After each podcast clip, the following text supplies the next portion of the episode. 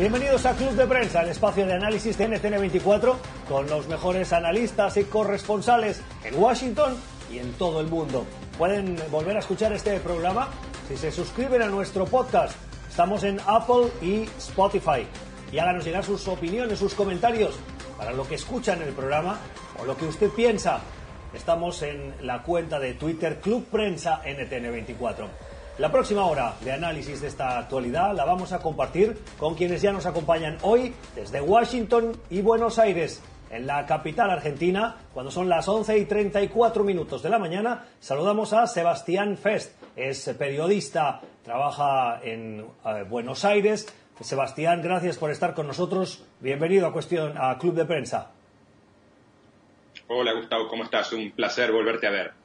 Gracias por estar con nosotros. Y también aquí en el estudio en Washington saludamos al profesor Eric Langer, es profesor de historia en la Universidad de Georgetown. Profesor Langer, ¿cómo está? Muy buenos días. Siempre un placer. Gracias por estar con nosotros. El día en el que nos fijamos para comenzar el programa en Estados Unidos. Es ya el tercer país con más infectados y la cifra continúa. Lo que los expertos buscan es cómo reducir, cómo aminorar el crecimiento de esa fatídica curva de infectados a la que acompaña inevitablemente el número de muertes. La administración estadounidense aplica medidas, algunos creen que no son las suficientes. En las últimas horas, el presidente Trump ha vuelto a dirigirse a los estadounidenses para decirles eh, sumariamente dos cosas. La primera, lo peor está por venir, pero la segunda pasará pronto y Estados Unidos volverá a estar abierto a los, los negocios. Más bien, lo que hacen, lo que dicen los gobiernos es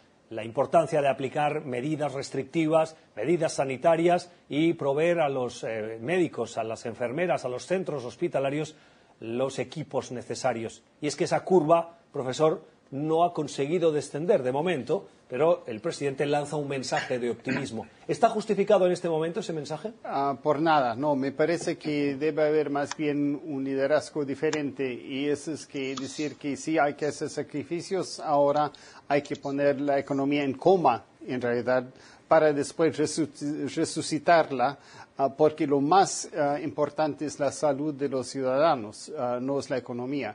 Eso me parece una falta tremenda de, liderazgo por parte del, presidente Trump, porque eso de optimismo sí obviamente en algún momento va a pasar, pero eso no, no es la cosa ahora. La cosa ahora es decir, qué hay que hacer, cómo hay que actuar, eh, cómo hay que portarse, cómo cambiar esa curva, porque esa curva, como decías, es eh, exponencial todavía. Quiere decir que está creciendo así y lo que tiene que hacer es más bien eh, que la curva, que la gente infectada se vuelva menos y menos y no han logrado eso todavía. Entonces, ah, las medidas más severas todavía vienen acá, como ya hemos visto en Europa. Estamos como a dos, tres semanas atrasadas de Europa y ah, lo estamos haciendo peor. Obviamente es un estado muy es un país muy grande, hay un federalismo también que lo hace más difícil, pero igual me parece una falta total de un liderazgo coherente. Hablando de eh, infecciones, tengo unos datos, eh, se los eh, doy de manera resumida, que han distribuido laboratorios que se dedican precisamente a la investigación de la cura de este tipo de virus.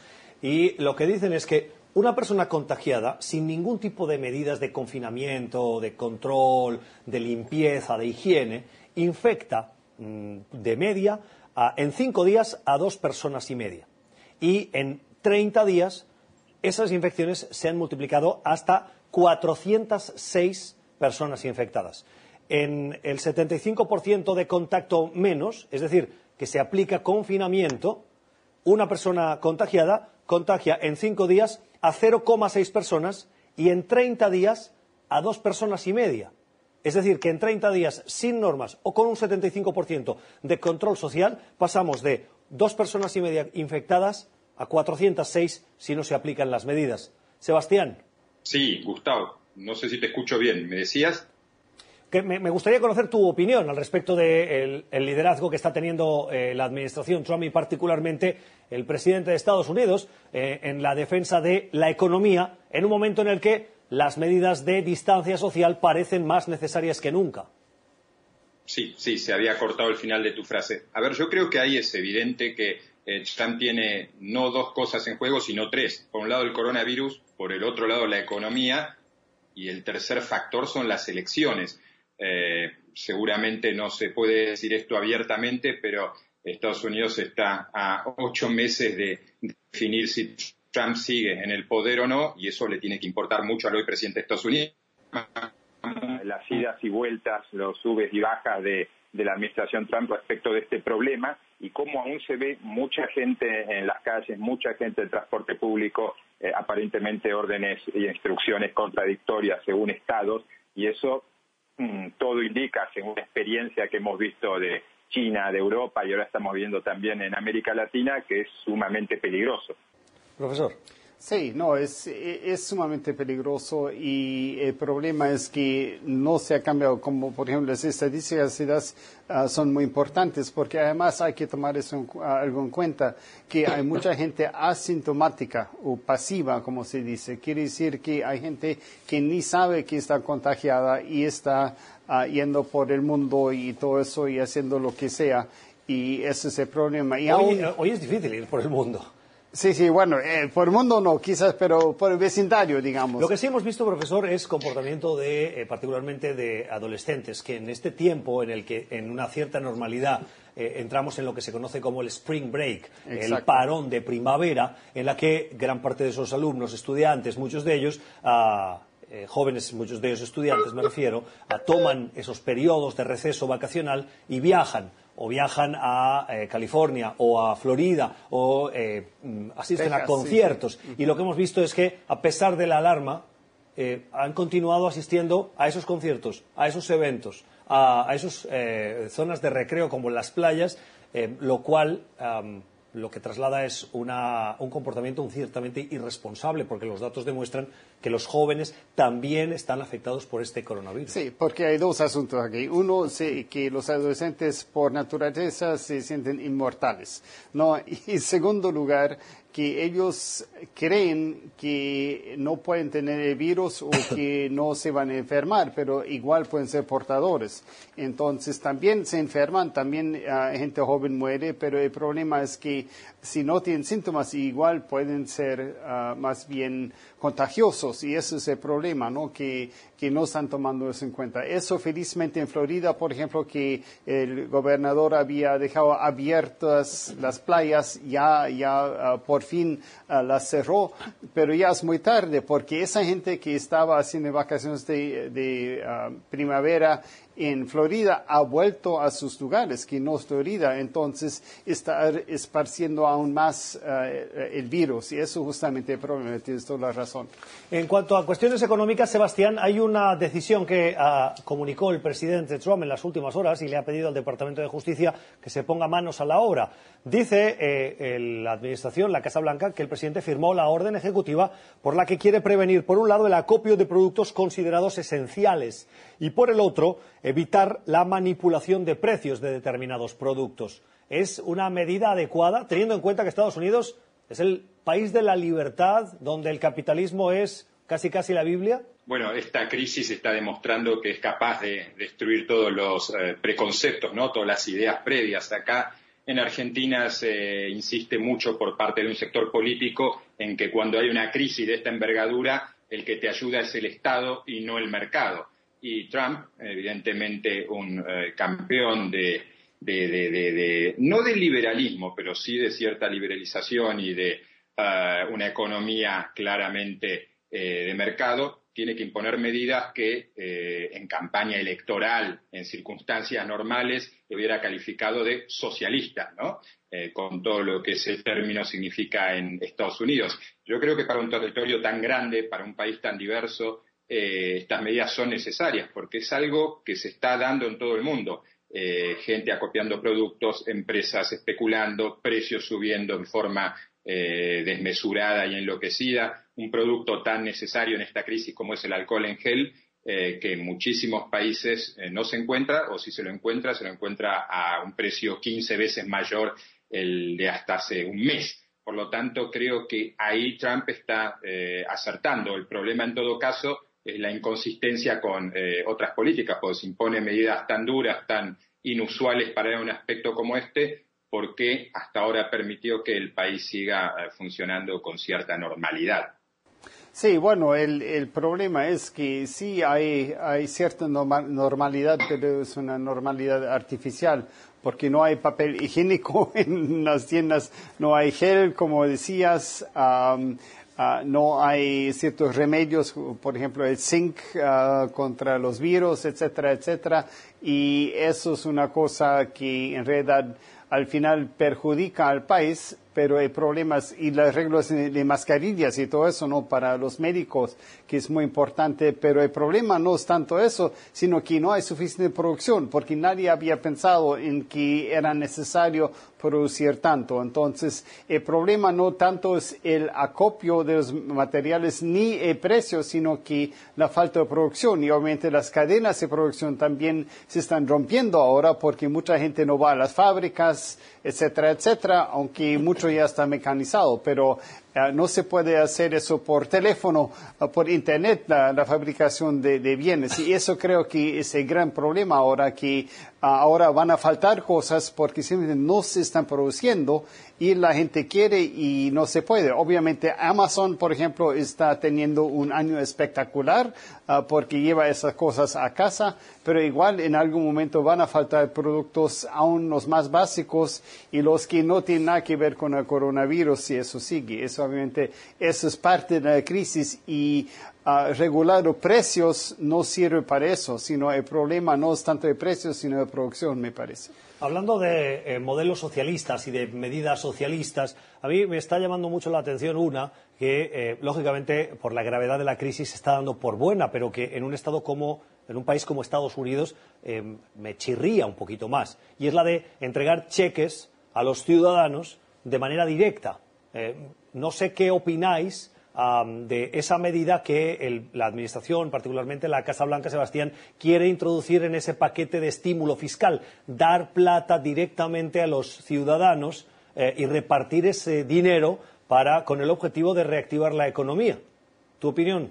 Sí, eso, eso está pasando en muchos países. Eh, acá en la Argentina ayer anunciaron medidas en el mismo sentido, aunque unas cifras muy inferiores a las que se están manejando en Estados Unidos. Yo vuelvo un poco aquí a lo que decía al principio. Me parece que Trump tiene la obsesión comprensible de que la economía no se frene eh, y tiene también un ojo puesto en las elecciones. Entonces, eh, un presidente que logra que la economía no se frene que de alguna manera logre controlar el, coronavirus, cosa que está por verse y que no parece que esté lográndolo precisamente, pero que además le pone dinero en el bolsillo a los ciudadanos, es un presidente con muy interesantes posibilidades de cara a noviembre, ¿no? Generalmente, eh, no solo los estadounidenses, en general los pueblos tienden a cerrar filas con el líder fuerte en momentos de crisis. Este es un momento de enorme crisis y bueno, Trump se quiere mostrar como un líder fuerte. Vamos a ver si lo logra, si no se pasa de fuerza y termina siendo un líder inconsistente y peligroso para la nación. Profesor, ¿está de acuerdo que puede ser una oportunidad esta crisis para el presidente Trump? Sí, evidentemente sí, pero ahorita no depende del presidente, sino depende del Senado. Ahora mismo están discutiendo esto y supuestamente puede ser hasta en el programa salga la noticia que, que se haya resuelto eso. El gran problema acá es en el Senado que hay una propuesta por los republicanos que quieren ayudar más a las compañías y los demócratas que quieren ayudar más a las personas, ¿no? Entonces, eso es, eso es el asunto y no se ha arreglado todavía. Parece que los demócratas, esperando y teniendo paciencia, están ganando por los republicanos, ya se están poniendo ah, bastante ah, desesperados en ese momento y obviamente es desesperación ah, también. El asunto es, pero no se va a reactivar con eso la economía, porque si la gente no puede salir, los restaurantes igual no sirven, los eventos musicales no existen, entonces, ¿cómo se va a reactivar? Eso más bien serviría recién después. Lo que sí sirve, por ejemplo, conozco un músico que ahora no puede hacer su trabajo y más bien no tiene cómo pagar su alquiler. Entonces, tener un pequeño de plata para poder alquiler, está bien, pero eso no reactiva la economía en sí. Entonces, me parece que sí es una medida quizás importante, pero en este momento es solamente para aguantar, no es para reactivar. Ah, recién después va a ser diferente. que, sea, que sea así, no, no ahora que sea para reactivar, es solamente para mantener o aguantar más que todo. Sebastián, ¿alguna última opinión antes de cerrar este bloque? Sí, yo ahí diría, haría un matiz, ¿no? Creo que un estado natural de los estadounidenses es el estar endeudados. En Estados Unidos te mira mal si no tenés deuda. Esas deudas hay que pagarlas, a menos que se determine que eh, se cancelan o se posponen, como se está haciendo en Francia, se está haciendo en otros países. Por lo tanto, ese dinero eh, que Trump, el Senado o quien fuere le pone en el bolsillo a los estadounidenses, creo que va a ser bien recibido por muchos. Y aún así, si no se llegara a esa medida, Trump siempre puede decirle a sus electores que él, que él quiso ayudarlos. Así que en este caso creo que para él se trata de un win-win en cuanto a, a imagen y que ese dinero es necesario para la gente. Diez minutos y las once de la mañana en la costa este de Estados Unidos y en América Latina hay preocupación. Vamos a ir a la pausa, pero les cuento que se están adoptando medidas en los gobiernos de eh, Latinoamérica que siguen los pasos de los que han adoptado eh, algunos gobiernos europeos. La diferencia, ¿cuál es? Que el estado de bienestar europeo es mucho más consistente y extenso y las diferencias eh, económicas dentro de la sociedad también, lo cual genera, según los expertos, preocupación de que pueda haber estallidos sociales en algunos países latinoamericanos. Lo comentamos a la vuelta. Usted está escuchando Club de Prensa, el programa de análisis de la actualidad desde Washington. Club de Prensa dirigido por Gustavo Alegret en NTN 24, el canal de las Américas. Véalo de lunes a viernes por nuestra señal internacional. Pídalo a su cable operador. Son las 10 y 56 minutos en Washington. Preocupación, como es normal, de los gobiernos latinoamericanos por la propagación de esta pandemia de COVID-19, el coronavirus, que lo marca todo, lo influye todo y fuerza decisiones que llevan a los gobiernos a pedir confinamiento, por ejemplo, distancia social, limpieza de manos, suspender eventos, eh, cancelar ah, reuniones o ah, obligar a los comercios a cerrar sus puertas con el impacto que esto tiene en la economía y en la sociedad. Pero lo que vemos en Europa, medidas de eh, alto control social para evitar esa pandemia, se están adoptando ahora en América Latina. Y los expertos están viendo em, que, si bien las medidas son similares, las sociedades no. Eh, lo que puede definir hoy a las sociedades eh, europeas es un estado de bienestar fuerte, que las diferencia de miseria rural, de eh, pobreza o de hacinamiento urbano que vemos en las ciudades latinoamericanas, en algunas más que en otras. Y eso, dicen, puede llevar a el estallido, en algunas de ellas, estallido social. Sebastián, ¿es una medida Ah, o es una eh, predicción que es demasiado alarmista?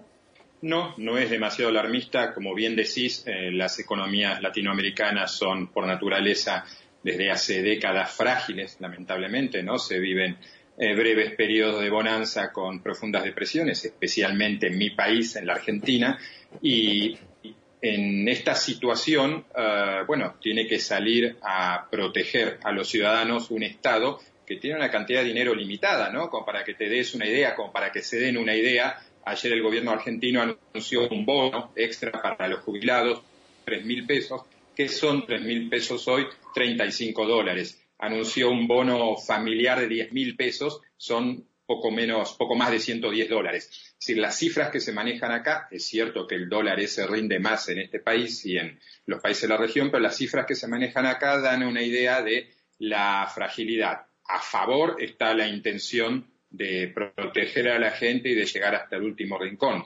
Y cuando hablo de rincón, eh, tenemos que hablar de las zonas eh, menos, menos favorecidas de América Latina. Buenos Aires, por ejemplo, tiene en su entorno, en el área metropolitana, una cantidad de eh, asentamientos muy precarios, villamiserias, lo llamamos acá, en donde hay un, todo un debate, ¿no? Hay todo un dilema. Se está pidiendo a la gente que se quede en casa, que no tenga contacto social, que mantenga las distancias y que se lave las manos con agua y jabón. Bien, en esos sitios la gente vive hacinada, es imposible tomar distancia y no hay agua potable, no hay agua corriente. Entonces, eh, a veces la idea de quedarse en casa, que funciona para las clases medias y para las clases que no tienen esa problemática social, puede ser una bomba de tiempo de cara a las vastas eh, cantidades de gente que vive en situación muy, pero muy precaria.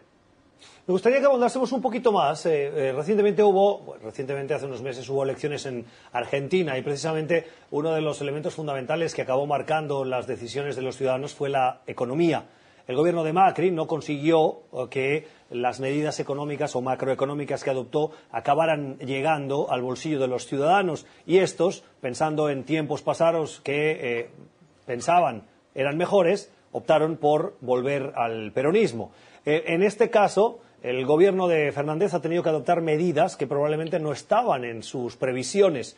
¿Eso está generando malestar social? Por ahora no. Eh, digamos que el gobierno de Fernández tuvo la virtud, después de una serie de titubeos y de malas actuaciones o presentaciones, declaraciones del ministro de Salud que subestimó la, epidemia y que no, no, no, no emitió un discurso correcto, tomó el control el presidente y lo está llevando razonablemente bien con una oposición que hay que decirlo es eh, muy colaboradora y se ha puesto a sus órdenes. Eso para la Argentina es mucho, que es un país tradicionalmente de, eh, bloques, enfrentamientos y, abismos. Eh, pero bueno, el país está todavía en una especie de dulce final de verano con buenas temperaturas. Hoy termina un fin de semana extra largo. La gente todavía no ha caído en la cuenta de que la vida le cambió eh, mucho. Y dentro de una semana, cuando la cuarentena continúe y va a continuar más allá del 31 de marzo, ya es prácticamente un hecho que se va a extender hasta mediados de abril por lo menos, y el tiempo cambie y empiece a llover y vengan los primeros fríos y las cifras de muertos,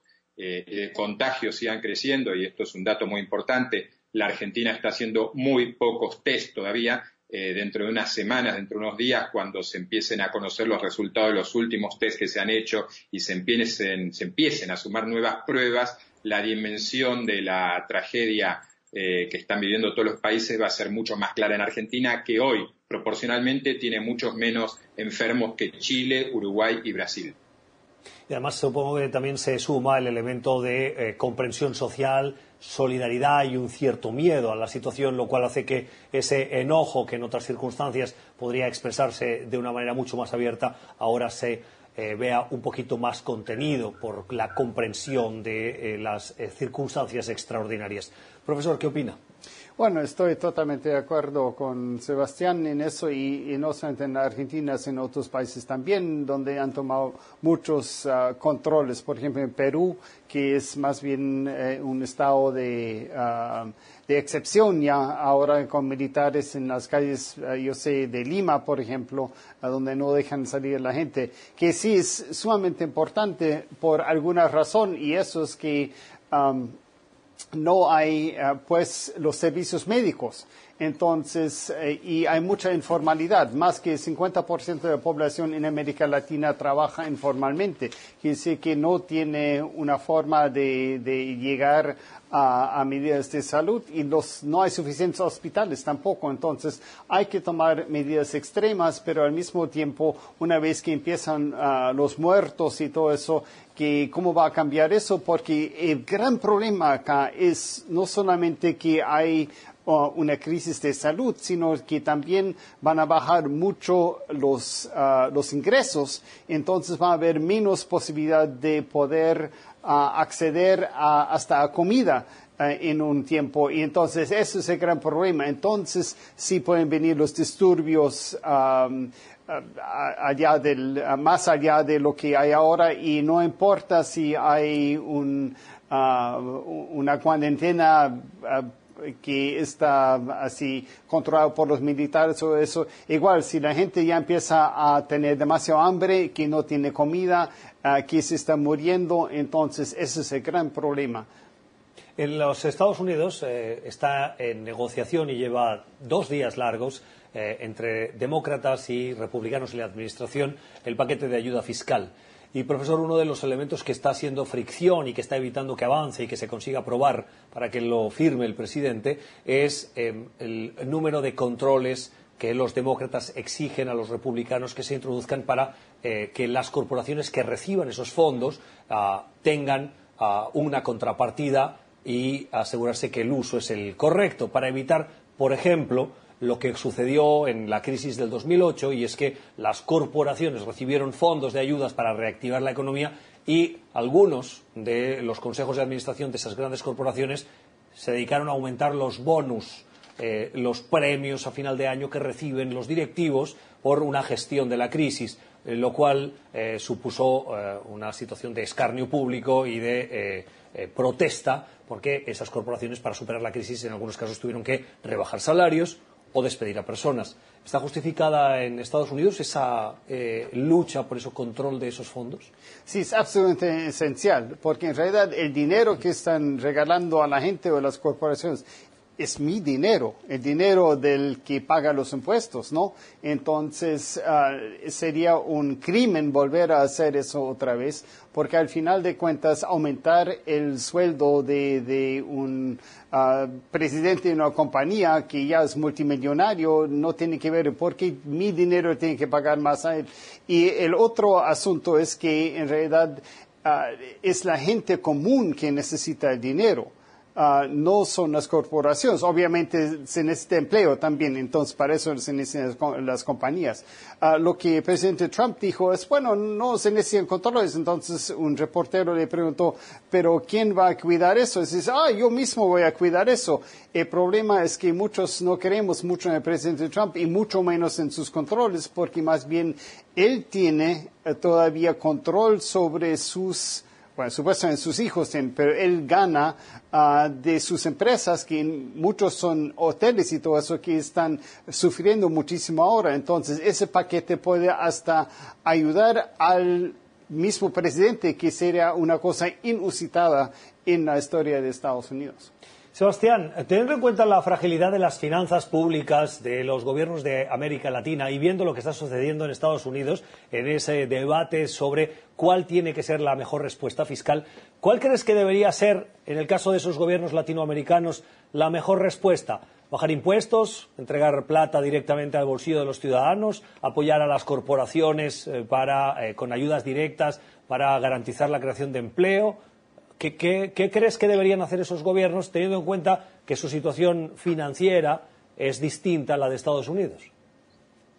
Bueno, es una pregunta complicada porque los propios gobiernos están intentando ver cuál es el mejor camino, pero me parece eh, que lo mejor es combinar eh, todas esas posibles medidas, ¿no?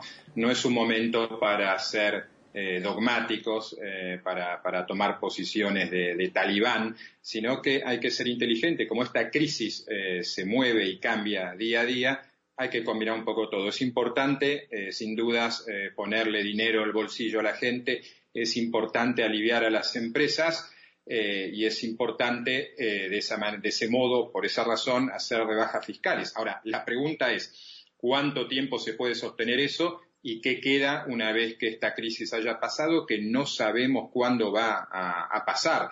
Eh, lo que dijo el otro día el presidente Alberto Fernández, y no es el único líder político que lo ha dicho, es que esta crisis está demostrando que eh, los eh, dogmas de déficit cero ya no se sostienen, que no es momento para pensar esto. La propia Unión Europea decidió que el dinero que se está gastando, que es muchísimo, que se va a invertir más que gastar, que se va a invertir, no computa para eh, todo lo que son eh, los objetivos de, déficit en, la Unión Europea. Me gustaría hacerte un breve apunte porque me parece que hay un país muy interesante del continente que es eh, Chile.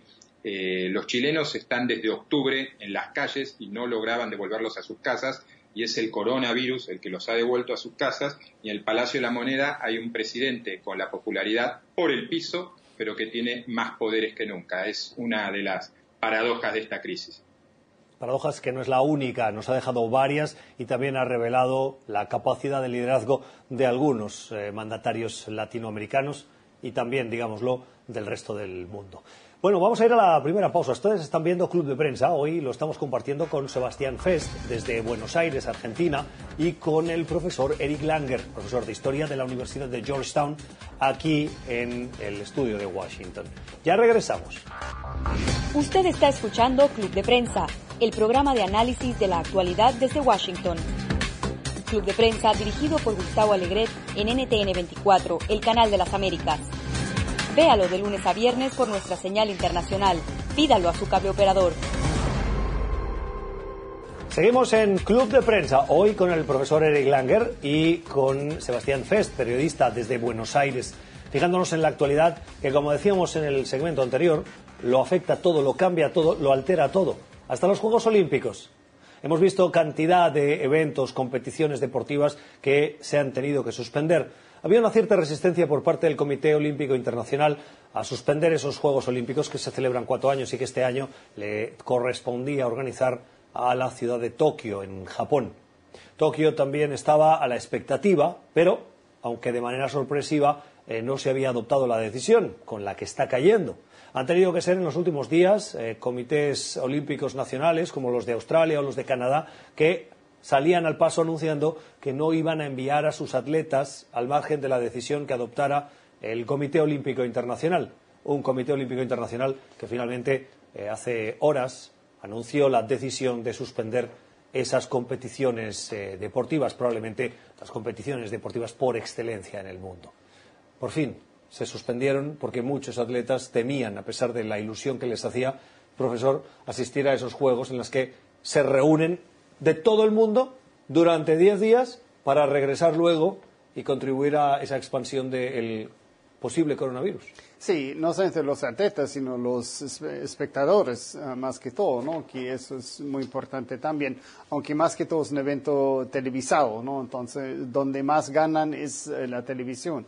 El problema es que Tokio y el gobierno de Japón ha puesto miles de millones de dólares para conseguir estadios, para habilitar espacios, ah, para conseguir más hoteles y todo eso, y entonces no querían hacerlo hasta que ah, al final no podían ah, dejar ah, de, hacerlo allá. Entonces, esa es una cosa que, que, es muy importante tomar en cuenta, pero no solamente son los Juegos Olímpicos, son los partidos de fútbol, uh, fútbol americano también, el baloncesto o el básquet, como se dice, y, y, todo. Y en el básquet era porque habían varios jugadores que más bien ya tenían coronavirus, entonces no querían esparcir el coronavirus aún entre los atletas. Entonces realmente es terrible en ese sentido que no hay nada de eso. Sebastián, tu opinión, ¿acertado la decisión del Comité Olímpico Internacional? ¿Llegó con retraso? Inevitable, llegó con un poco de retraso. Es asombrosa la aceleración de la crisis olímpica. Hace exactamente una semana el presidente del Comité Olímpico Internacional, el alemán Thomas Bach, dijo que los Juegos seguían y que no había ninguna necesidad de tomar una decisión ahora. El viernes de la semana pasada se unieron, se reunió el Comité Ejecutivo del COI y dijo que se la situación y tomar una decisión.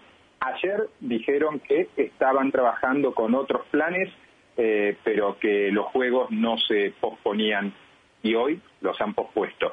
El comunicado que emite el COI eh, tiene un dato muy interesante o se preocupan por dejar algo sentado, que es que el gobierno de Japón, el primer ministro Shinzo Abe, es el que pide que los juegos eh, sean postergados, ¿no? Porque es simbólicamente para el COI una derrota importantísima, aunque inevitable. No es culpa de ellos que los Juegos Olímpicos no se puedan celebrar. recordemos que esta cita deportiva eh, se lleva a cabo desde 1896 y nunca, salvo en la Primera y en la Segunda Guerra Mundial, los Juegos fueron cancelados o cambiados de fecha. El hecho de que Tokio, que ya en 1940 eh, debió eh, ceder sus Juegos, entregar la sede que le había sido otorgada debido a la Segunda Guerra Mundial, tenga que volver a hacerlo décadas después es eh, muy simbólico. Pero el COI se está viendo bajo una presión muy importante, porque mientras el presidente de la FIFA, ayer lunes, Gianni Infantino, celebraba su cumpleaños en una conferencia de prensa junto al director de la Organización Mundial de la Salud, el COI se enrocaba y decía, no, no, todavía podemos. Cuando el Comité Olímpico Australiano, cuando el canadiense y cuando parte importante del poder estadounidense, que recordemos, la NBC pone casi el 40% del presupuesto del COI, le dijo esto no puede seguir, el COI debió rendirse. Los motivos económicos que siempre acaban ah, influyendo en esas decisiones que son revestidas con argumentos que a veces no son eh, los ulteriores o los definitivos. Profesor, un último comentario antes de ir a la pausa. Sí, eh, yo creo que los japoneses querían con eso reactivar su economía, que hace tiempo ya está eh, bastante mal. Entonces, otra vez otro golpe contra la economía japonesa en este caso, y ya no por culpa suya, pero sí, eso no ha funcionado tampoco. Realmente es trágico también para los japoneses y hace tiempo estar así. La opinión de nuestros analistas hoy en Club de Prensa con el profesor Eric Langer de la Universidad de Georgetown y con el periodista en Buenos Aires, Sebastián Fest. Nueva pausa en Club de Prensa. Ya regresamos. Usted está escuchando Club de Prensa, el programa de análisis de la actualidad desde Washington. Club de Prensa dirigido por Gustavo Alegret en NTN 24, el canal de las Américas. Véalo de lunes a viernes por nuestra señal internacional. Pídalo a su cable operador. Son las 7 y 54 minutos de la tarde en Kabul, en Afganistán, donde eh, lo que tenía que ser el principio de acuerdo para una paz entre los talibán y Estados Unidos parece que está eh, poniéndose en riesgo. Lo que ha pasado en las últimas horas es que dos candidatos, eh, el presidente actual y el candidato de oposición, han dicho que ganaron las últimas elecciones y están diciendo que son los legítimos presidentes del país. Esa diferencia, eh, que se ahonda cada día más, esa crisis política, ha puesto en riesgo el acuerdo de paz que fue anunciado a bombo y platillo por parte de la administración Trump con los talibán y que abría la puerta a uno de los deseos del mandatario estadounidense y es el de retirar las tropas de Afganistán. En las últimas horas, a pesar de la crisis del coronavirus, el secretario de Estado Mike Pompeo ha tenido que viajar a Kabul con el eh, propósito de buscar una solución. Pero la única solución que ha encontrado, frente a la cerrazón de los líderes locales, es la de suspender un paquete de ayuda comprometida como parte de ese acuerdo de paz de mil millones de dólares que tenía que contribuir a eh, crear una sociedad menos violenta y más, si se puede decir así, democrática. ¿Va a conseguir Estados Unidos revertir el curso de los acontecimientos, profesor, para que ese acuerdo de paz firmado realmente se implemente? Bueno, es un, uh, hueso muy, muy duro de roer. No sé si se va a poder, uh, porque el gran problema fue que Estados Unidos hizo su acuerdo primero. Ya eso ha terminado y ha prometido algo que no podía prometer, que eran uh, soltar a cinco mil talibanes que eran prisioneros y el gobierno afgano no sabía de eso y después, bueno, pues, lo tienen que hacer. Pero el problema es que el gobierno mismo dice que eso es lo único que tiene para obligar a los talibanes a acatarse a, esto y tener pases con ellos. Entonces dicen que no. Y como dices, se agrega en la crisis de gobierno porque ah, el antes vicepresidente dice que él más bien ganó las eh, elecciones, entonces hay dos gobiernos en ese momento en Kabul diciendo que son legítimos y con quién puede más bien entonces ah, tener, eh, tener una, ah, una negociación, si ni se sabe cuál es eh, quién es el gobierno. Sebastián. Sí, a ver, esta es una situación que demuestra que podremos estar en medio de una eh, pandemia de coronavirus, pero que el mundo sigue funcionando con viejos reflejos, por decirlo de alguna manera, ¿no? La eh, situación de Afganistán es la de un país en guerra, en conflicto, desde hace cuatro décadas. No es fácil resolverla hoy, eh, no le ha sido sencillo resolverla nunca a ningún presidente estadounidense y dada la situación que perfectamente acaba de, de describir el profesor, me pregunto si el gobierno de Trump, y la administración Trump tiene las herramientas como para poder eh, lograr sus objetivos. Me da la impresión de que no, de que seguimos en un largo stand-by de eh, batallas internas y de desestabilización por una región que es clave en la que el plan de paz, y ya me voy a un sentido más amplio de Trump, no ha logrado funcionar y probablemente se esté quedando sin tiempo. Este año, en ese sentido, me parece que está claramente perdido. Esto es Club de Prensa, hoy con Sebastián Fes desde Buenos Aires y con el profesor Eric Langer desde Washington en el estudio de NTN24.